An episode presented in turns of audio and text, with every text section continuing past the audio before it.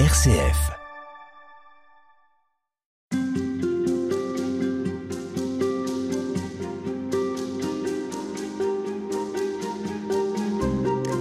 Dans votre livre « Paul ou la subversion chrétienne », Jean-Marie Ploux, vous proposez de revisiter le parcours de Paul, ses textes, ce qu'il a dit, ce qu'il a écrit aux communautés chrétiennes, pour essayer de comprendre l'actualité pour nous aujourd'hui de ces écrits et de ce parcours.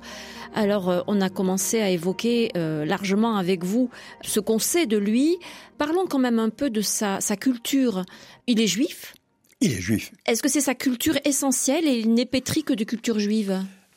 Il est intégralement juif, jusqu'à la moelle des os, comme on dit. C'est un juif pharisien. Les juifs sont divisés en plusieurs courants au premier siècle. Il y a les Sadducéens qui sont les maîtres du temple. Je caricature, enfin je simplifie sans caricaturer, mais les Sadducéens sont les maîtres du temple. Les pharisiens sont des laïcs qui interprètent les Écritures et qui sont surtout présents dans les synagogues, c'est-à-dire dans les lieux de culte en dehors du temple de Jérusalem, dans la, dans la Palestine. Il est pharisien, vraisemblablement dans un courant libéral, celui de Gamaliel. Et la loi, pour lui, a été quelque chose de structurant, c'est-à-dire toute son existence, depuis son enfance certainement jusqu'à... Ah, un il... événement que nous allons évoquer dans un instant. Voilà, euh, il est juif. Mais c'est en même temps un homme de Tarse. Or, Tarse, c'est une ville très curieuse où il y a une école grecque, une... on pourrait dire une université, si on voulait faire une allusion avec aujourd'hui, et une université de philosophie stoïcienne. Est-ce que ça veut dire que Paul a approché de près cette pensée grecque ? Il ne le dit pas explicitement. Mais si on se fonde sur ses écrits, sur la manière dont il pense la morale chrétienne, il y a tellement de similitudes avec la morale stoïcienne qu'on se dit que, bon, il n'y est pas étranger. Mais surtout, on le verra plus tard, il y a un texte de prédication de Paul à Athènes, qui est tissé de citations grecques, stoïciennes. Et ça, c'est quand même important à souligner pour comprendre après la façon dont il s'exprime et le déroulement de sa pensée. Hein. Ça, c'est complètement euh, décisif, non seulement pour Paul, mais pour l'histoire de l'Église, pour la mission. C'est-à-dire que Paul, dans ce discours, fait l'effort d'entrer dans la pensée de ses auditeurs pour présenter la foi chrétienne. Et puis il y a une troisième com- composante culturelle de Paul, c'est que c'est un citoyen romain. Or, euh, citoyen romain, ce n'est pas courant.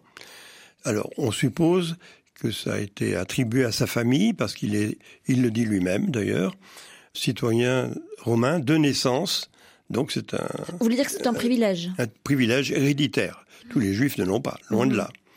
Et on retrouve même dans le livre des Actes un passage où... Enfin, un tribun dit, euh, voilà, moi j'ai dû acheter la citoyenneté romaine. Et Paul lui répond, ben moi je l'ai de naissance. Alors, il se retrouve à Jérusalem. Oui. Euh, Tarse, c'est quand même loin, hein, de Jérusalem. Alors, on suppose qu'il a été envoyé à Jérusalem, donc auprès de Gamaliel, pour parfaire sa connaissance euh, du judaïsme. D'ailleurs, lui-même... Euh, le dit dans l'épître aux Philippiens, quand il se présente, il dit, voilà, je suis hébreu, de la tribu de Benjamin, et cetera, et cetera. Donc, il se, comment dirais-je, il se vante des titres de sa judéité d'une façon irréfutable. Donc, le voilà à Jérusalem, et nous en arrivons au fameux événement qui va tout changer. Oui, euh, alors, alors, il y a des tas de représentations autour de, de cet épisode que vous allez nous, nous raconter. Donc, il n'y a pas de cheval, hein ? Non.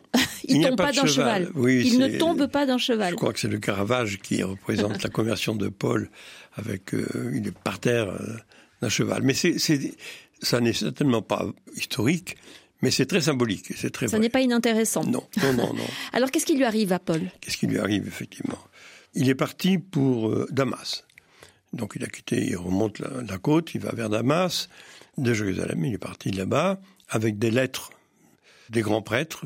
Est-il dit, pour persécuter, enfin mettre fin finalement à la communauté chrétienne de Damas. Et sur le chemin, en arrivant vers Damas, il se passe euh, quelque chose dont il est difficile de rendre compte parce que lui-même euh, en rend compte très difficilement. C'est un éblouissement. Lui, il dit, euh, voilà, je, je, je n'ai reçu cette vérité, parce qu'il va devenir chrétien, je n'ai reçu cette vérité d'aucun homme. C'est une révélation en moi. Alors, on traduit ensuite, il a vu le Christ ressuscité. C'est pas tout à fait vrai. C'est pas, en tout cas, ce n'est pas exactement ce qu'il dit. C'est lui qui le raconte, hein. Oui, mais lui. Et lui oui, ne oui, dit oui. pas ça. Lui, non, lui il dit Dieu a révélé en moi Jésus-Christ, son Fils Jésus-Christ. Voilà. On dirait aujourd'hui, et d'ailleurs Paul le dit lui-même ailleurs, que c'est euh, un événement spirituel. Voilà, c'est l'Esprit de Dieu qui lui a révélé que ce Jésus, dont il considérait que c'était un faux messie, puisque les autorités religieuses l'avaient condamné à mort, était ressuscité et qu'il était en fait le vrai messie.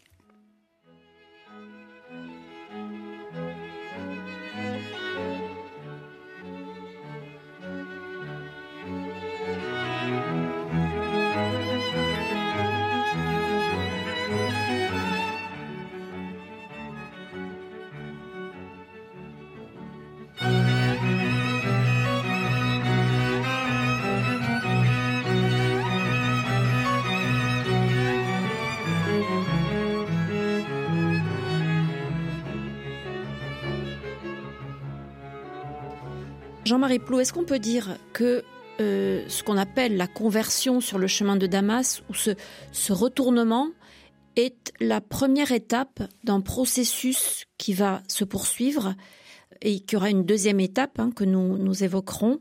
Alors, je n'emploie pas le mot de conversion parce que quand on parle de conversion, nous, c'est se convertir à Dieu. Mais, mais Paul a toujours cru à Dieu. Le retournement. Alors, j'emploie souvent le mot grec « métanoïa ».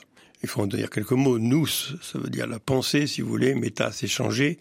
Donc, en fait, c'est changer sa pensée, sa conception de Dieu. Voilà. Et c'est ce qui se passe ici. Cette métanoïa, ce bouleversement qui va intérieur. Changer toute sa vie, porte d'abord sur le, le Christ. Voilà. Reconnu comme Messie. Alors, qu'est-ce que ça veut dire, Messie ? Dans les psaumes deux et quatre-vingts, ce sont des psaume d'intronisation du roi d'Israël. Le roi attendu pour libérer Israël. Et c'est ça le Messie. Ce que Paul reconnaît ici, c'est que ce Jésus condamné à mort pour imposture, on pourrait dire, comme faux Messie, était exactement le vrai Messie d'Israël, celui qui allait répondre à l'espérance d'Israël, c'est-à-dire accomplir les Écritures.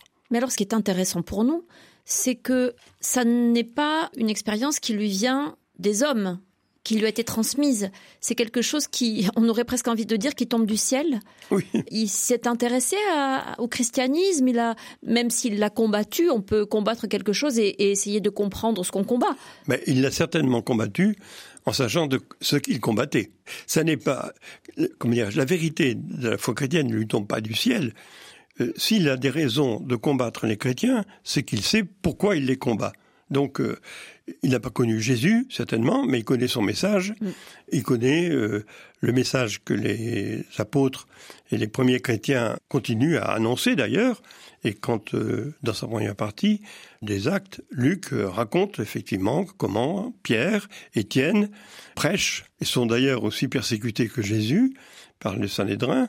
Ils prêchent euh, le contenu de la foi. Et Paul le connaît. Seulement, il considérait que c'était une, une, une imposture. Une imposture. Je ne peux mmh, pas trouver d'autres mots. Un mensonge, d'une manière.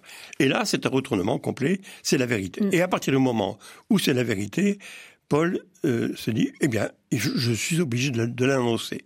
D'ailleurs, il le dit explicitement. C'est, euh, C'est-à-dire, cette... je ne peux pas le garder pour moi. Non. Cette vocation est en même temps un envoi en mission. Et ça va être un succès planétaire, hein, puisque cet événement, c'est une expérience personnelle, oui. individuelle, unique, mais qui va avoir un retentissement unique sur l'histoire de l'humanité. Tout à fait, parce que Paul est l'acteur principal, ce n'est pas l'acteur exclusif, mais l'acteur principal de l'ouverture de la foi chrétienne à tous les hommes de l'humanité. D'autres avant lui, Pierre, par exemple, Philippe, ont annoncé la foi chrétienne, mais il l'annonçait d'abord aux Juifs, bien entendu, et il l'annonçait alors aux Grecs. Mais là, c'est très difficile de savoir mmh. qu'est-ce qu'on met sous ce mot grec. En tout cas, ça a été très compliqué entre eux de se mettre d'accord sur à qui on annonçait cette nouvelle, cette bonne nouvelle, ou pas. Euh... Alors, dans un premier temps, c'est très clair. Paul annonce la foi chrétienne dans les synagogues, donc à des Juifs, qu'il essaie de convaincre de la vérité du message fondé sur le Christ, Jésus. Bon. Mais dans la synagogue, il y avait un certain nombre de Grecs, terme générique, comme je l'ai dit tout à l'heure, qui s'étaient ralliés en quelque sorte au monothéisme et qui avaient abandonné le polythéisme, les idoles, comme on dit, et qui s'étaient rapprochés du judaïsme alors de différentes manières. Il y avait ceux qui, est, qui s'étaient fait circoncire, qui étaient considérés comme des prosélytes, c'est-à-dire qui, en quelque sorte, faisaient presque partie de la communauté juive, et d'autres qui étaient ce qu'on appelait les craignants Dieu, qui s'étaient rapprochés mais qui n'avaient jamais fait le pas de se convertir au judaïsme. Et c'est à ces gens-là que Paul va euh, annoncer la foi chrétienne, donc en s'appuyant justement sur ce qu'ils savent, c'est-à-dire les écritures juives qui leur sont communes. On part à Athènes avec vous demain. À demain, merci.